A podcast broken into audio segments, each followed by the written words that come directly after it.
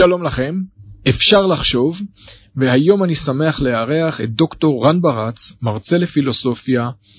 ופובליציסט, עמיתי לעיתון מקור ראשון היום, וגם במשך תקופה מסוימת שימש מנהל תחום ההסברה בלשכת ראש הממשלה, וגם חבר. אז שלום לך, רן. אהלן, מה העניינים? ברוך השם, בהתחשב בנסיבות. אתה יודע, בוא נדבר באמת על השם היום.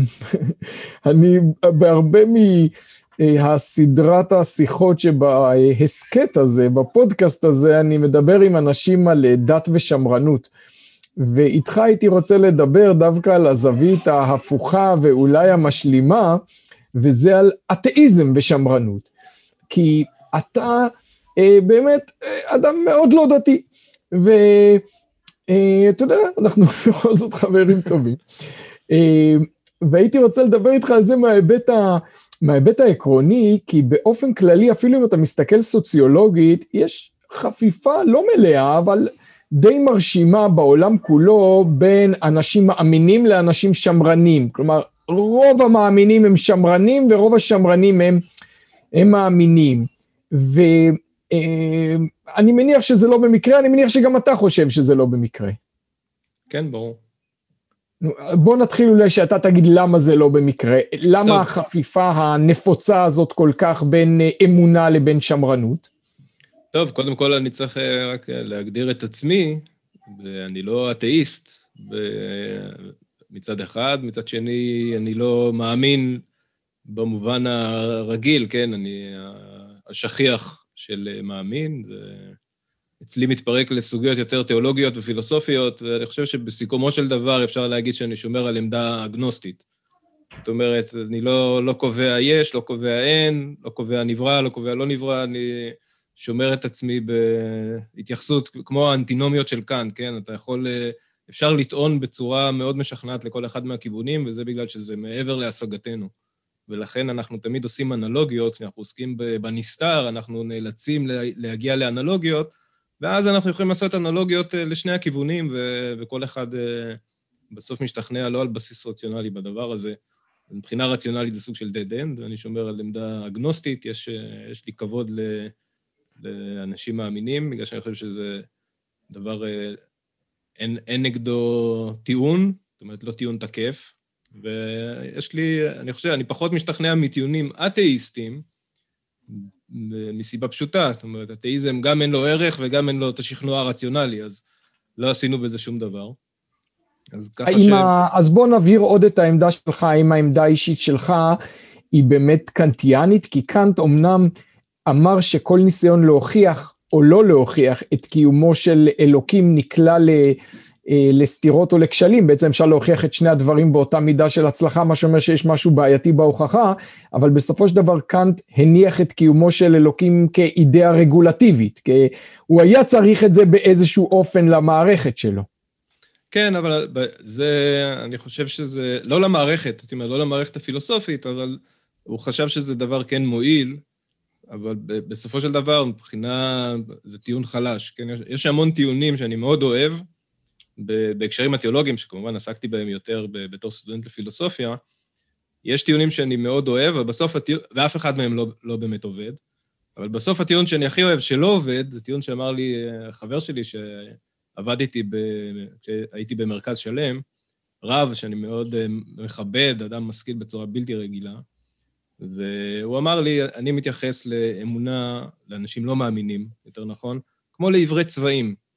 זאת אומרת, אני רואה מסביבי את אלוהים כל הזמן, אני רואה אותו בכל דבר. זאת אומרת, זה, אני לא יכול לא להרגיש את ההשגחה. ויש אנשים שאני מבין שהם לא מרגישים את זה, זה כמו עברי צבעים, שלא רואים את ההבדלים אה, בין הצבעים. הטיעון הזה לא, הוא לא טוב, הוא לא עובד, האנלוגיה לא, לא, לא טובה ולא משכנעת, כשקצת נכנסים אליה, זה דימוי נחמד, כן? אבל כשאתה מפרק את זה אנליטית, זה לא עובד. זה לא עובד כי צבע הוא בסופו של דבר דימוי שנוצר בתודעה שלנו. לא, הפוך, הייתי אומר, זה, זה נכון שהוא דימוי שנוצר בתודעה, אבל הוא מבוסס על תופעה אובייקטיבית, זאת אומרת, אני יכול, הרי צבע זה בסך הכל ביטוי, זה טרנספורמציה במערכת החושית שלנו לתדר, כן? לאורך גל מסוים. ואורך גל זה דבר מדיד, אני יכול להראות לעיוור צבעים שאני מודד אורכי גל שונים. הוא לא יתרגם את זה לצבע כמו שאני מתרגם, אבל יהיה לו קל אובייקטיבית להגיד, ברגע שהוא ילמד, אוקיי, זה אדום, זה כחול. כי הוא, י, הוא יקשר את המילה כחול ואדום. לא, אני לא מסכים איתך, כי, כי אני חושב שאותו רב שדיבר איתך, מה שהוא התכוון לומר זה לא על אורכי גל, אלא על צבעים. להסביר לעיוור מה זה אורך גל קל מאוד, אבל להסביר מה זה צבע זה קשה. לא, אבל אתה. ברור, אבל, אבל אני אומר, אנחנו מסתכלים על אותו דבר, והוא רואה שם אה, משהו שאני לא רואה. אז הוא אומר, זה כמו אדם עיוור צבאי. אתה לא רואה כי אתה כמו עיוור צבעים, אבל עיוור צבעים אני כן יכול להראות את החלק האובייקטיבי של התופעה, שאחרי זה מתפרש במערכת החושית שלנו לצבע. וב, ולך, בטיעון התיאולוגי, אין את זה. אתה, זה בסוף נשאר רק ברמת התחושה, אין לך את הבסיס האובייקטיבי שאתה יכול להראות. מבחינה אובייקטיבית אנחנו רואים אותו דבר, אתה מרגיש כאן נוכחות אלוהית ו- ואני לא. עכשיו, אני, עוד פעם, אני מאוד אוהב את הטיעון הזה, מצד שני, למה? כי, כי הוא באמת מדגיש את ה... את, ששורש העניין של האמונה זה לא איזו תפיסה רציונלית ולא איזו הוכחה, ולא נשכנע אחד את השני בטיעונים פילוסופיים, אונתולוגיים ואחרים, אלא זה באמת עניין של אה, מחשבה מסוימת, תפיסה מסוימת, התמצאות מסוימת במציאות ש, שאנחנו יכולים להרגיש בה הבדלים. וכל עוד הדבר הזה הוא פועל בצורה טובה ונותן לאנשים משמעות והנאה, מי אני שכן, אני רק יכול להעריך את זה, זה בצד האינדיבידואלי של הדבר.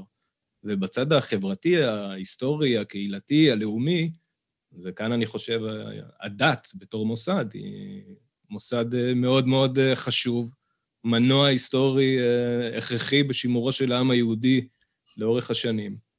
אנחנו נוצרנו מתוך תודעה דתית, ולכן אני, יש לי המון המון הערכה לדת כמוסד. אז עכשיו, ברור שאנשים שיש להם גם את האמונה וגם את תחושת שייכות ההיסטורית והלאומית, אז מתחבר להם בצורה נורא טבעית. ואנשים שהם נוגדי אמונה, כן, אתאיסטים, לא אגנוסטים, אז הם רק מחפ... בדרך כלל, כאילו זה סותר להם את התפיסה. זאת אומרת, יכול להיות שדבר כל כך מופ... אנחנו כאילו נשענים על בדיה. כן, ההיסטוריה הלאומית שלנו, האמונות הלאומיות שלנו נשענות על בדיה. מבחינתם נוצרת סתירה מאוד חזקה, ולכן זה קשה לזה לעבוד ביחד. אז, זה, אז בסוף אני חושב, אצלי זה, זה בסדר, כן? אמונה זה דבר אישי, אתה, אתה איתו או בלעדיו, אתה, יש אנשים, כן, אני עיוור צבעים, אז אני עיוור צבעים, אבל אין, אה, יש לי המון הערכה לדת, הילדים שלי גדלו והלכו למסגרות אה, לימודיות דתיות, דתיות חילוניות, אבל הן בעיקר דתיות, כדי שהם יכירו וידעו את המסורת וידעו לקרוא בתנ"ך ויכירו, ידעו להגיד לי מה זה משנה, מה זה תלמוד, זה דברים שמאוד חשובים. אתה גם בחרת לגור בכפר אדומים, מקום שהוא חילוני ודתי אה, גם יחד. נכון. אבל, אבל בעצם העמדה שלך מזכירה קצת את העמדה של ליאו שטראוס. כלומר, אתה קורא את ליאו שטראוס, והוא אומר, יש שתי דרכי חיים אפשריות שראויות לחיותן, הדרך הפילוסופית הסוקרטית של לחקור כל החיים על האמת, אה, מתוך ידיעה שלוודאות לא תגיע, והדרך הדתית של אמונה בהתגלות, אף אחת מהן לא יכולה להפריך את השנייה, אני רוכש כבוד עצום לשניהם, ואומנם תלמידיו של שטראוס מתווכחים מה הייתה עמדתו האישית, אבל דומה שמבין השיטים, אה, הוא אומר, יש כבוד עצום לעולם הדתי, לחשיבות שלו ולנוכחות שלו ולהשפעה שלו, אני לא שם. אה, רוצה שוב אה, לחזור לנקודה ש, אה, שדיברנו עליה, אתה מדבר על התפקיד החברתי שיש, שיש לדת. והשאלה אם זה לא מזכיר קצת את מה שאמר וולטר, שאמר אין אלוהים, אבל אל תגלו את זה למשרת שלי כדי שלא ישחט אותי בלילה. הוא בעצם אמר, לדת יש תפקיד חברתי, חברתי עצום, למרות שהיא לא נכונה, ובכיוון אחר, ובאופן הרבה יותר מוקצן אמר את זה ניטשה, שמין, הוא לעג לאנגלים, יש איזה קטע דומני בדמדומי האלים, שהוא לועג לג'ורג' אליוט, שהוא אומר, שהוא אומר שכל הסופרים והסופרות הוויקטוריאנים האלה, הם חושבים שהם מסוגלים לשמר את המוסר החברתי שלהם כשהם, אחרי שהם אה, הרגו את אלוהים. אבל אם אין אלוהים, אתם צריכים להיות כמוני, אין מוסר, אין אה, טוב, אין... כלומר, אם לדת יש אה, תפקיד חברתי כל כך דומיננטי, מה התחליף שיכול להיות לה? זה, זה מה שאמרו אדמונד ברק וזה מה שאמר, וטוקוויל, הרי שניהם דיברו על התפקיד החברתי העצום שיש לדת, כאדם דתי זה ודאי לא ממצה בשבילי את, ה, את החוויה הדתית ואת ההתנסות הדתית. אני לא דתי בגלל שזה משרת איזה אינטרס חברתי, אבל אני שואל מהצד שלך כשמרן, מה אתה מציע כתחליף? אז תראה, קודם כל הנטייה הטבעית שלי, אינטלקטואלית נגיד, בגלל המבנה הנפשי שלי כנראה, היא קודם כל, ל, ל, בתפיסה האישית, האמונה עומדת במרכז, כן? אני לא, לא רואה דת בלי אמונה, אין הניסיון להחיות מוסד שהתוכן האינטלקטואלי שלו, התוכן המנטלי שלו לא שם, זאת אומרת, אנשים לא מאמינים, אבל ימשיכו להיות דתיים כי זה משרת איזו פונקציה חברתית, זה לא יקרה, אני לא, אני לא, יכול, לא מאמין שדבר כזה יכול להיות. ולכן האמונה המרכזית לדת, זה אין פה, אין מבחינתי שאלה. אבל מצד שני, אני חושב שיש חלק, אולי אפילו חלק אה, חשוב, זה להבדיל בין אמונה ואינטלקטואליזציה מאוד מאוד חזקה שלה בזרם מסוים אה, ביהדות, שבעצם הופך את האמונה זה, זה הכל.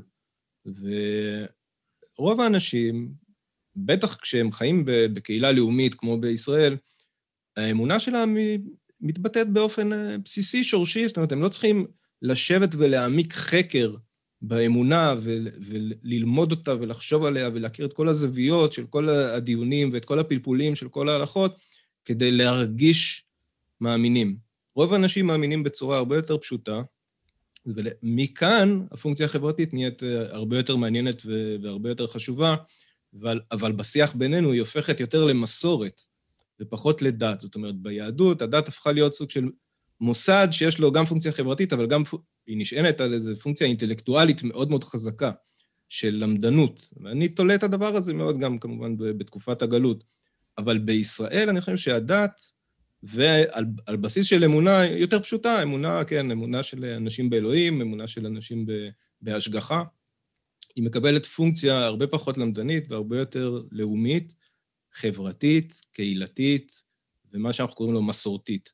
אה, אני, אני מסכים איתך סוציולוגית, כלומר, שאת הפונקציות החברתיות של, של אמונה לא צריך בשבילם להיות אה, דוס רצח. אה, מסורתיות, את העבודה הזאת אה, מצוין, אבל אה, אני שואל שוב ברמה, אה, אפילו ברמה האישית, כלומר, הרי אתה מתאר אמונה תמימה שדי לה להמונים, אבל אם אתה היית אה, מחנך של ההמונים האלה, לא היית מחנך אותם לאמונה כזאת, ואם היית עושה את זה, אז זה באופן אה, עם חצי קריצה, כמו, כמו וולטר. כלומר, אני שואל אותך ברמה, אני יודע שאתה לא נאבק במסורתיות, אין לך שום דבר נגד אמונה, אבל מה, מה התחליף שאתה מציג? לא, אני, אה, אני אומר הפוך, אני, למסורתיות אני מתחבר מאוד מאוד בקלות, כי יש לי חלק ב, באמונה הבסיסית, זאת אומרת, אני לא מכריע פילוסופית, אבל אני מרגיש שייך ל, לעם ישראל וההיסטוריה שלו, וכן, למקורות אה, הדתיים והלאומיים שלנו, מתחבר מאוד בקלות. אני חושב שהמסורת, אני אגיד את זה ככה, אפילו בלשון קצת של הייק, כן? לא סתם בישראל המסורת הופכת להיות מומנט חברתי מאוד מאוד חזק, כי היא משרתת פה את הפונקציה היותר מתאימה. כי ה... נקרא לה היהדות הלמדנית, יהדות החדר, אני לא יודע איך, איך נקרא לזה, כן? שכמובן היא נחוצה בכל מצב, כן? אבל כאילו האידאה שכולם למדנים, היא לא רלוונטית במציאות הנוכחית, והיא גם לא רלוונטית לרוב האנשים. הלמדנות הזאת היא דורשת אנשים עם כישרון לזה, עם יכולות, עם אה, סקרנות, עם, אה, עם המון אה, אמביציה ומוטיבציה לזה, ברור שהיא לא עניין שיכול להחזיק קהילה שלמה שכולה עושה את הדבר הזה, אז דווקא המסורת פתאום נהיית הרבה הרבה יותר חזקה. בתנאי גלות זה הרבה יותר קשה. להיות מסורתי בתנאי גלות, הרבה פעמים זה, זה לא מחזיק, זה לא עובד, כי הלחץ מסביב הוא הפוך. המסורת המקומית שונה מהמסורת שלך, וכל הזמן יש לך את, הד... את ה... הלחץ הזה, את הדילמה הזאת.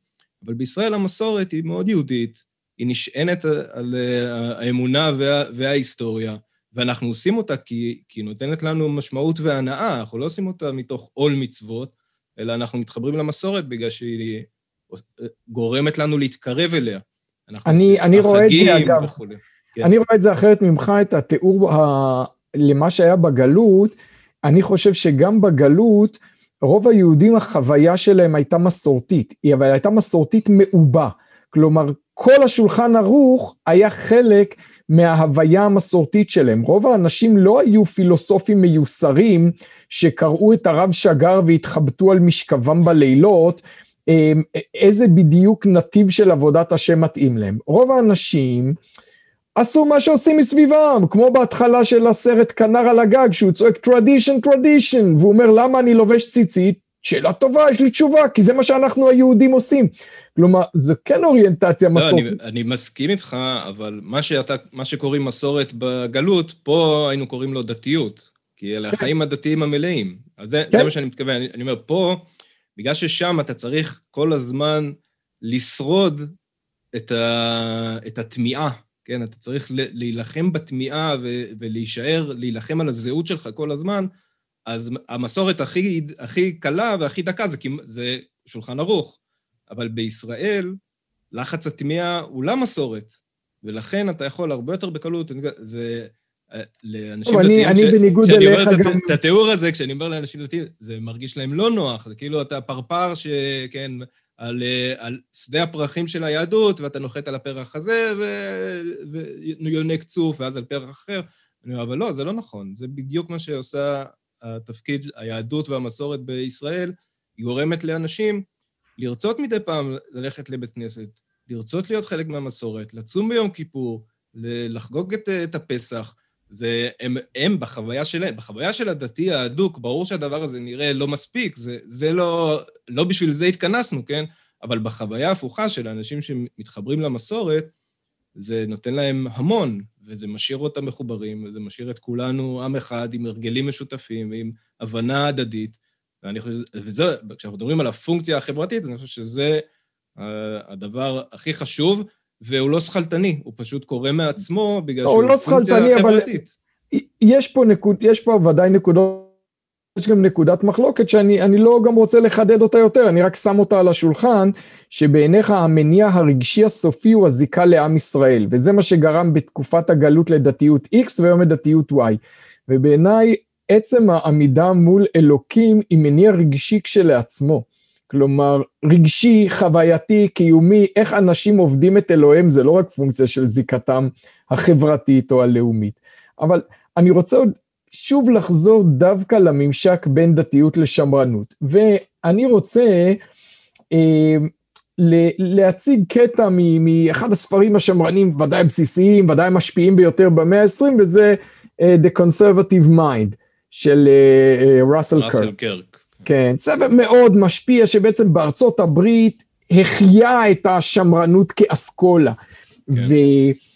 ובתחילת הספר אז קירק מונה, מה זה בכלל שמרנות? הוא מונה שישה מאפיינים שבעיניו מגדירים שמרנות. והראשון, הוא אומר, יש בזה שינויים קצת בין המהדורות של ספרו, אבל מהמהדורה האחרונה, הוא אומר שהעיקרון הראשון של שמרנות זה אמונה בסדר טרנסצנדנטי, או בחוק הטבע, ששולט בחברה כמו גם במצפון. כי בעיות פוליטיות בסופו של דבר הן בעיות דתיות ומוסריות. רציונליות צרה לא יכולה באמת לספק את הצרכים האנושיים. אתה מסכים להבחנה הזאת? אני מסכים עם 80 אחוז. החלק, כמובן שעם הביקורת שלו על הרציונליות אני מזדהה לחלוטין, אני חושב שגם, הוא כותב בתקופה שזה כבר, התפיסות הרציונליות האלה כבר נמצאו תחת התקפה, אבל אה, אחד מהכשלים הגדולים ביותר של האתאיזם, נקרא לזה, למרות שכמובן לא כל האנשים שדיברו ככה היו אתאיסטים, הייתה באמת האמונה שהשכל האנושי הוא כמעט בלתי מוגבל ב- ביכולות ההשגה שלו, וזה רק עניין של זמן. מרגע שהבנו שאנחנו, שזה תלוי בנו ואנחנו צריכים לחקור את העולם, אז אנחנו נייצר, שזה, כן, במובן מסוים, למשל קאנט, שדווקא כתב ספרים על מגבלות השכל האנושי, היה בטוח שמבחינה מוסרית אפשר להעמיד שיטה רציונלית שתהיה כולה מבוססת על היגיון צרוף, ואנחנו ותביא אותנו ב... לשלום הנצחי גם. כן, כן, zu Mevigen פרידן, זה הספר. הוא קצת ציני בשלום הנצחי הזה, אז זה לא אמירה שהוא אומר אותה בתור סיסמה, אלא זה קצת ציניות פרוסית, אבל כן, הוא, הוא האמין שכל בעיה, קוראים לזה ב, בלוגיקה, יש, המוסר זאת מערכת קריאה. זאת אומרת, כל בעיה בה ניתנת להכרעה. אתה רק צריך לחשוב על זה מספיק עם הכלים והמתודות שכאן נותן לך, וכל בעיה מוסרית, יש לה תשובה נכונה ולא נכונה, וכל התשובות האחרות לא נכונות. וזו התפיסה שהשפיעה מאוד בהמשך, כן, והיא כמובן תפיסה מאוד מאוד נאיבית. אני לא חושב שזה אפשרי, זה, נגד קאנט יצאו על הדבר הזה בלי סוף, אבל כן, אבל אני מביא אותו דווקא בתור דוגמה לפילוסוף ביקורתי, שגם חשב שהרציונליות, יש בה הרבה הרבה יותר ממה שבאמת אפשר למצוא בה. וההסכמה שלי עם קרקי מתחילה בזה שבאמת העמדה הספקנית הזאת והמודעות הזאת לקוצר השגתנו חייבת להיות, לעמוד בבסיס של כל הסכמה שתבוא אחר כך, כי אנשים שחושבים שאפשר לדעת הכל, אפשר להגיע להכל בשכלנו, הם נוטים להיות אנשים לא מסורתיים, אנשים חסרי סובלנות לשיטות אחרות, לדרכי חיים אחרות וכולי. ולכן גם מאוד לא ליברליים. והשמרנות, בוודאי האמריקאית, היא דווקא בנויה על זה שהמסורות יותר חכמות מאיתנו. אין אדם אחד שיש לו את החוכמה של מסורת היסטורית של מאות שנים.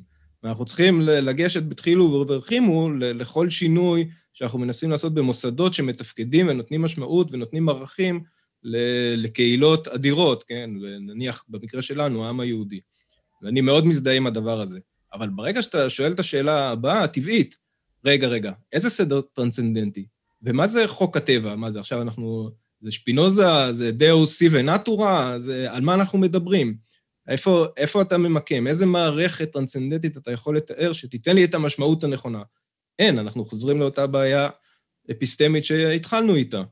ולכן, בסופו של דבר, אני מסכים עם קרק, אני, פעם הייתה, הייתה לי שיחה, בדיוק, יש לו פה שישה עקרונות, אבל במקום אחר יש לו עשרה. עשרה עקרונות. והיה לי ויכוח עם איזה קלסיקן על שמרנות.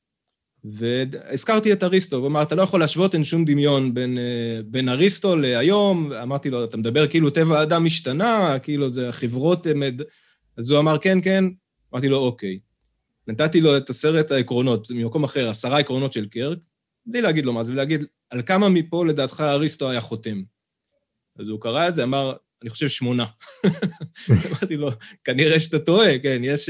אז, אז באמת, התפיסות, אני חושב, ההסכמה, הרבה פעמים בין אה, שמרנים וביני לבין אנשים שהם אה, יותר אה, דתיים, מבוססת קודם כל על דחיית האלטרנטיבה, שזה דבר חשוב. הרבה פעמים מציגים את זה כאילו, אוקיי, אז אתם מסכימים על מה לא. לא, לא, לא. להסכים על מה לא זה דרך ארוכה מאוד שעושים. זה לא נקודת פתיחה טריוויאלית. ואחרי זה, יש לנו הרבה נקודות הסכמה על המעטפת. זאת אומרת, איך, איך חברה מתקיימת, מה עושה האמונה בחברה, מה, מה אלה הנורמות האלה, מה התפקיד של המסורת, איזה...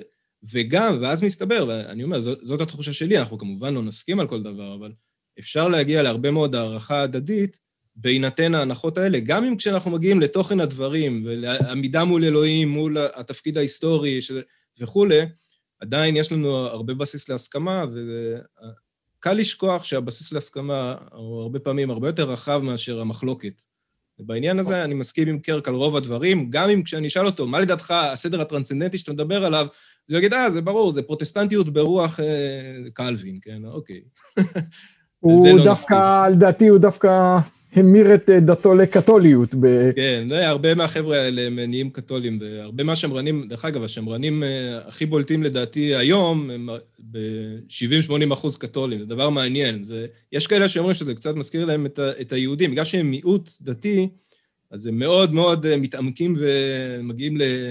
יש להם הרבה מוטיבציה להגיע ל... מי למשל, עוד יש לי מה להגיד על קירק, אבל, אבל מי למשל אתה רואה... לא, אני, אני אומר, סתם אה, מסביב, היה, היה מרצה לכלכלה שהייתי מביא, ריין הנלי, יש לי חבר, מייק דורן, החבר'ה האלה, אתה מסתכל, הם קתולים, הם לא, זה לא החבר'ה השגרתיים שאתה פוגש אה, בארצות הברית. תראה, גם בקתוליות, הפרוטסטנטים מאוד מתחברים לקטע של השוק חופשי לפעמים, אבל בקתוליות יש אלמנט מאוד חזק של מסורת, אה, ואני חושב שהם מתחברים לזה.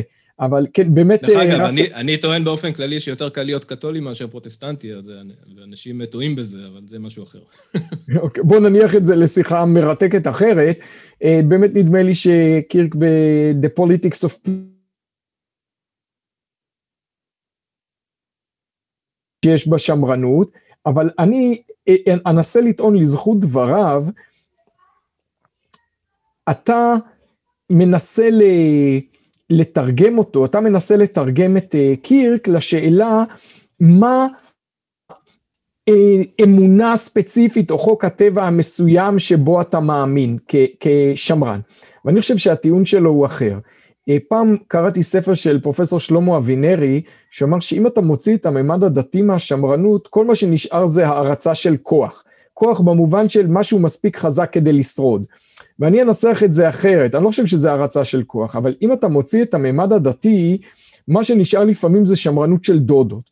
שמה זה שמרנות של דודות? זאת אמירה שחוכמת הדורות המצטברת נשמרת לא בספרים, אלא במסורות, במנהגים, בהרגלים, תכבד אותם, וכמו שכל דודה מזהירה את האחיינים שלה, אל תשתוללו, זה ייגמר בבכי, אז שמרנים מהז'אנר הזה, מה שיש להם לתרום על העולם זה אל תעשו ניסויים בבני אדם, אל תעשו מהפכות חברתיות, זה ייגמר בבכי. ואם כל מה שיש לך להגיד לאנשים זה האזהרה הזאת, שיש חוכמה שצפונה במנהגים, בהרגלים, אל תמהר לשנות אותם, הכל אמת גמורה ואנשים אף פעם לא מקשיבים לזה. ומה שאני חושב הממד הדתי שעליו דיבר קירק, ושאתה מזהה אותו לדעתי במחשבות על המהפכה בצרפת אצל ברק, שזה ספר עם, עם ספוג ברגשות דתיים חזקים מאוד, אתה מזהה איזושהי אמונה שהידע החברתי שמצטבר במוסדות שלנו עם השנים גם מקרב אותנו לחיות חיים שהם לא רק יותר מאושרים, אלא הם גם יותר אה, מתוקנים, שאנחנו מצליחים להתקרב ל, לממש אה, את האנושיות שלנו, אם להשתמש פה במינוחים אריסטוטליים, באופן נעלה יותר. ואני חושב שקירק לא מדבר דווקא על מערכת אמונות סדורה ומוגדרת וספציפית, אני חושב שמה שהוא מדבר זה על התחושה אפילו המעורפלת שיש מערכת כזאת, שיש אסימפטוטה שאני יכול להתקרב אליה, שיש משהו שאני יכול למדוד את עצמי ביחס אליו ושנותן להט ותנופה לאמון שלי במוסדות שלי ובמנהגים. טוב, אמרת הרבה דברים, אני לא אוכל כמובן להתייחס להכל ולפרק את המחלוקות בינינו לנקודות ברורות. באופן כללי, יש טיעון כזה שלפעמים מגיע בוויכוחים האלה, כן כשמדברים על הצד של ה, כן, ההשלכות החברתיות והמוסריות של, של המוסד הדתי, לעומת האלטרנטיבות אה, שרואים אנשים בעיני רוחם. אני, אני דרך אגב, אני לא חושב בצורה הזאת בכלל, אבל באופן כללי, כשהוויכוח הזה מתחיל, שני הצדדים צודקים. כי כמו כל דבר, אפשר למצוא דברים טובים, אפשר למצוא דברים רעים, אפשר למצוא דברים נוראים אה, שקרו מנימוקים דתיים על ידי אנשים דתיים, אפשר למצוא דברים נהדרים במוסדות של חסד, ואפשר למצוא דברים אה, איומים ונוראים שהביאה חילוניות, ואפשר למצוא גם אה, הרבה דברים שאפשר לסחוף לזכותם. לא, זה לא הטיעון שלי, הטיעון שלי לא... לא... אבל, אבל בכל מקרה, מה, מה שאני אומר זה, הוויכוח הזה הוא ויכוח עקר. כי בסוף, זאת, אני, דעתי היא, כן, האדם, יש לו טבע מסוים, בין השאר חלק מהדבר הזה, שזאת התפיסה השמרנית היותר בסיסית שלי, כשאנחנו מגיעים לדבר על טבע האדם ולא על אלוהים, שהטבע הזה הוא דורש הרבה מאוד חינוך וטיפוח והתמתנות וויסות, גם כדי שיחיה בחברה, גם כדי שיהיה אדם ערכי, גם כדי שיעשה מעשים מוסריים, שהוא ילמד לשמוח בדברים האלה, כן? לא, שלא יעשה אותם... כי אחרת זה לא יהפוך להרגל, לטבע שני שלו, להיות אדם טוב בחברה. ובתוך הדבר הזה, בתוך המערכת הזאת, אני חושב שהדת לרוב משמשת ככוח חיובי. ולכן יש לי הערכה אליה כפונקציה חברתית, אבל זה כבר ויכוח על טבע האדם. ובצד השני, אני חושב שפה קרק וברק ועוד רבים, יש להם, הם קודם כל מזדעזעים מהמחשבה שאפשר לבנות את, ה, את האדם כרצוננו, יש איזה, כן, זה, האדם הוא ישות שאפשר להנדס אותה הוא, למשל, הוא, הוא פשוט טוב, כמו רוסו, כן? האדם נולד טוב, והחברה הורסת אותו. דברים מהסוג הזה, אלה התפיסות הרדיקליות, וכנגדם אנחנו בהסכמה גורפת. אבל עכשיו, כשאנחנו אומרים, אוקיי, אבל... אז מה הפונקציה החיובית הזאת של הדת? איך, איך היא עוזרת לאדם להיות יותר טוב? אז פה יש הרבה כישלונות לצד הרבה הצלחות, ולכן אני, הוויכוחים האלה נראים לי עקרים. ובסוף, בתפיסה, כן, אני אגיד, אולי לא תסכים איתי, ואני אגיד את זה בצורה נורא שטחית, אבל אני חושב שיש בינינו הבדל, שנינו שמרנים ושנינו ליברלים במובן הטוב של ליברלים, כן? לא פרוגרסיביים. אבל הייתי אומר שאתה שמרן ליברל ואני ליברל שמרן. מה, מה הכוונה? זאת אומרת, אתה קודם כל שמרן, זאת אומרת, הליברליזם זאת התפיסה שהכי טובה לי כשמרן. ואני ליברל, ובתור ליברל אני אומר, שמרנות היא הפונקציה החברתית שהכי מתאימה לליברליזם. כי היא מצליחה לייצר את הסביבה הנוחה לאדם להתפתח ולהתקדם. אז מה זה, מה זה אומר? זה אומר שאתה לפעמים תוותר על הליברליזם בשביל השמרנות, ואני לפעמים מחפף בשמרנות בשביל הליברליזם, כן, הליבר... אז, אז... אני חושב שזאת אה, הבחנה מדויקת ומסבירה הרבה מהדיונים בינינו. אני, חושב שאתה צודק לגמרי. אני... אה, תגיד לי, באמת, יש בינינו בסך הכל, בשאלות שעומדות על הפרק, אה, כמעט תמיד אנחנו מוצאים מכנה משותף, ואני יכול גם להסביר את זה, כי הרב סולובייצ'יק דיבר לפני הרבה שנים על זה שהעם היהודי נוסד על שתי בריתות, ברית גורל וברית ייעוד.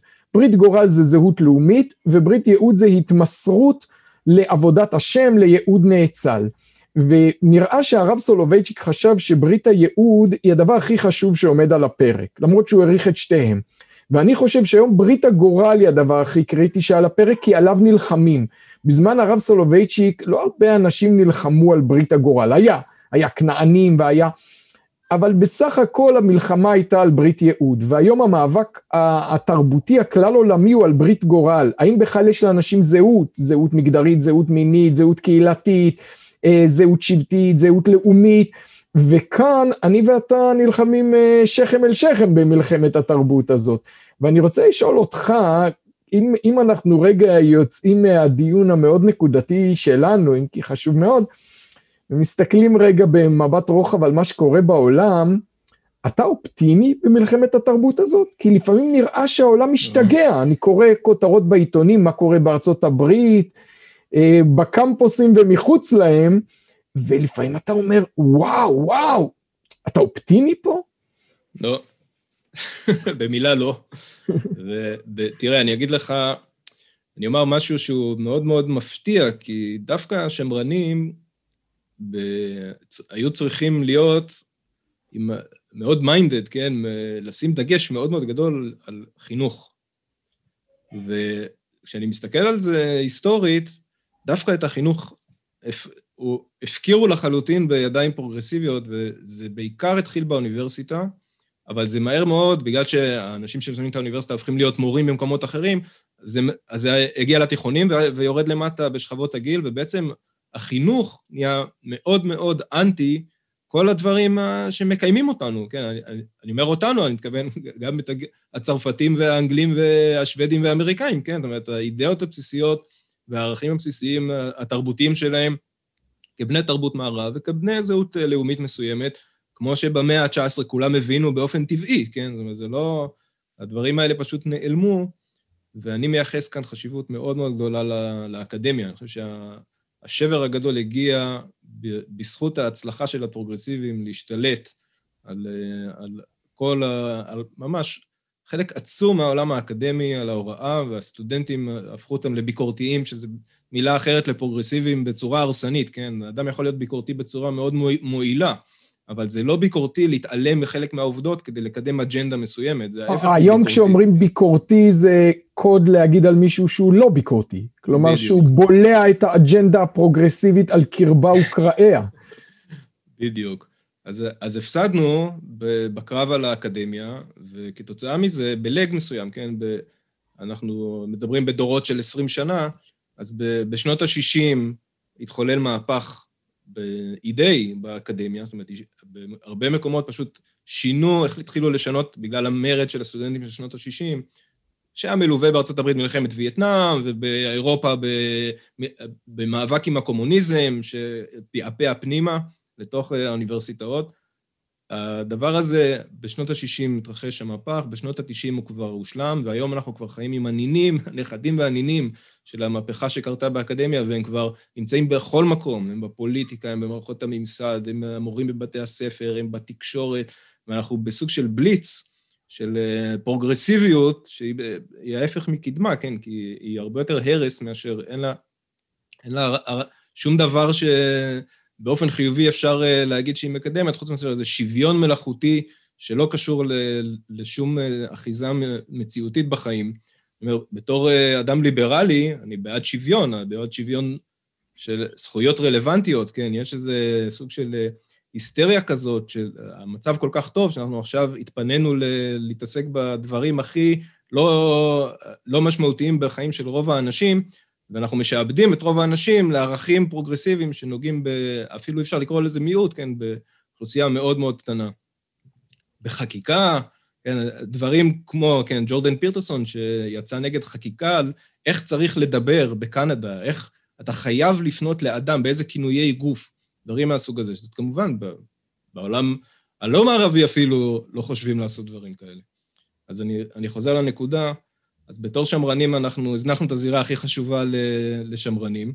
זה פחות uh, מחלחל, דווקא הציבור הדתי ב- בישראל, שיש לו מערכת חינוך משלו, לקח לו, אני חושב, הרבה יותר זמן להבין מה קורה, אבל ב- בעולם אנחנו ב- מובסים בכל החזיתות החינוכיות, ואני לא רואה כל כך uh, איך אנחנו יוצאים מזה בצורה פשוטה ובלי מאבק אה, עקוב מדם. מדיו, עקוב מדיו.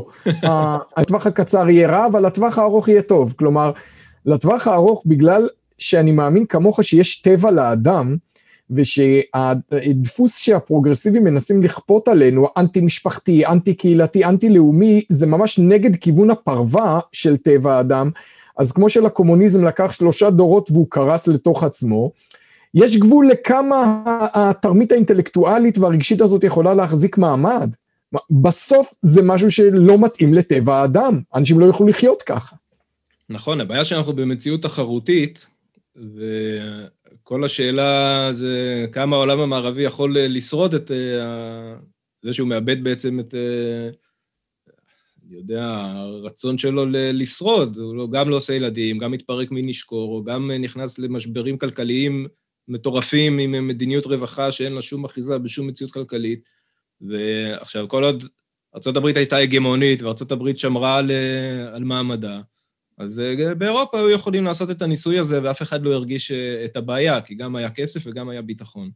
אבל בעולם שבו כבר אה, מתחרים בך, ואסיה מתעוררת, ורוסיה חוזרת, והמזרח התיכון יכול בכל רגע להשתולל גם, אנחנו צריכים ל- ל- לדאוג. אני, זה לא שאלה של אופטימיות, לא, לא אופטימיות, כי אני, אני לא אדם אופטימי, אני אדם מאוד ריאליסטי.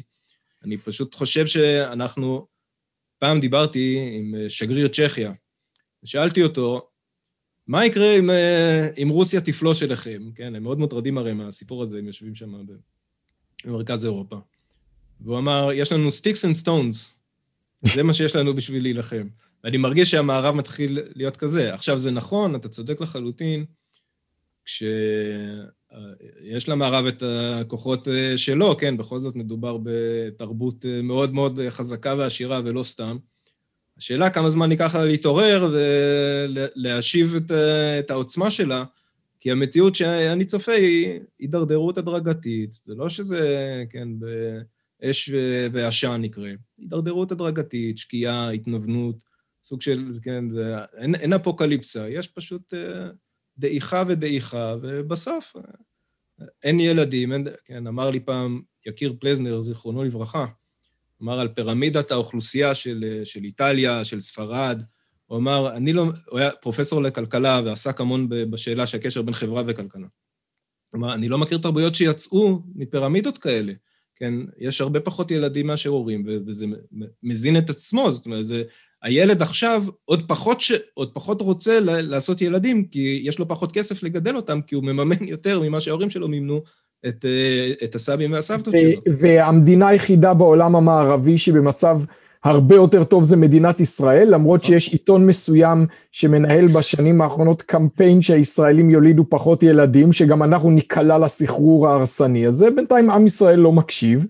באופן כללי אני חושב שלגבי ישראל אפילו אתה שאינך אופטימי יכול להיות אופטימי יותר לגבי מדינת ישראל. במובנים אה, רבים אני... החברה הישראלית הרבה יותר בריאה מהחברה המערבית. חד משמעית, כשאני מרצה על ישראל לא מעט, גם לקהל ישראלי וגם לקהל לא ישראלי, ואני מראה להם את הנתונים, ואני אומר להם בגאווה לא מוסתרת, כן, שבאופן הכי אובייקטיבי, פשוט כשמסתכלים על הנתונים, רואים שישראל היא המדינה המערבית היחידה, אבל באמת היחידה, שהצליחה לשלב ערכים מסורתיים כמו משפחת, משפחתיות, קהילתיות, לאומיות, ערכים הכי מסורתיים שגדלנו, האנושות גדלה איתם, עם כלכלה מודרנית, ושפע, ותרבות אה, מתקדמת מבחינה פוליטית. זאת אומרת, יש לנו, אנחנו מדינה סופר מתקדמת בצד אחד, אבל מאוד מאוד משפחתית ומסורתית וקהילתית בצד השני, ואין אף מדינה בעולם שהצליחה לעשות את זה. אנחנו היחידים שנמצאים שם. ועכשיו, אם אני, אני חוזר להתחלה, חלק מהסיפור הזה זה שאתה מסתכל, אתה אומר, אוקיי, מדינת ישראל, יש בה, הקבוצה הכי גדולה זה קבוצה של חילונים, 40 אחוז, 40 ומשהו אחוז, עוד 30 אחוז אה, מסורתיים ועוד 20 אחוז אה, דתיים. אפשר לשחק קצת לפה ולשם, אבל בגדול. ואז אתה שואל, אוקיי, אז אתה אומר, כמה אנשים אה, צמים ביום כיפור? כמה אנשים מאמינים באלוהים? 90 ומשהו אחוז. כמה אנשים צמים ביום כיפור? 90 אחוז. רגע, מאיפה, את, מה, מאיפה אתם באים? זה לא... באירופה, חילונים לא עושים את הדברים האלה, כן? אבל התפיסה שלנו, של חילוני, היא מטעה, אי אפשר להשוות אותנו לאירופאים. כי שם חילוני הוא באמת אתאיסט, ופה חילוני הוא פשוט אדם שלא שומר מצוות. זה לא אדם שהתנתק, לא מהמשפחה ולא מהקהילה ולא מהמסורת, הוא פשוט אדם שלא שומר מצוות. וזה האדג', זה היתרון שלנו, זה היתרון, אסור לנו לבזבז אותו ב... בשום... כן, זה... היסטוריה אורגנית, כן? זה קרה כאן באופן טבעי. ואני חושב, אף אחד, לא, אף אחד לא צפה את זה, אף אחד לא ידע שזה מה שהולך לקרות, אבל זה הנס של מדינת ישראל. אנחנו ערוכים הכי טוב בעולם למלחמת התרבות.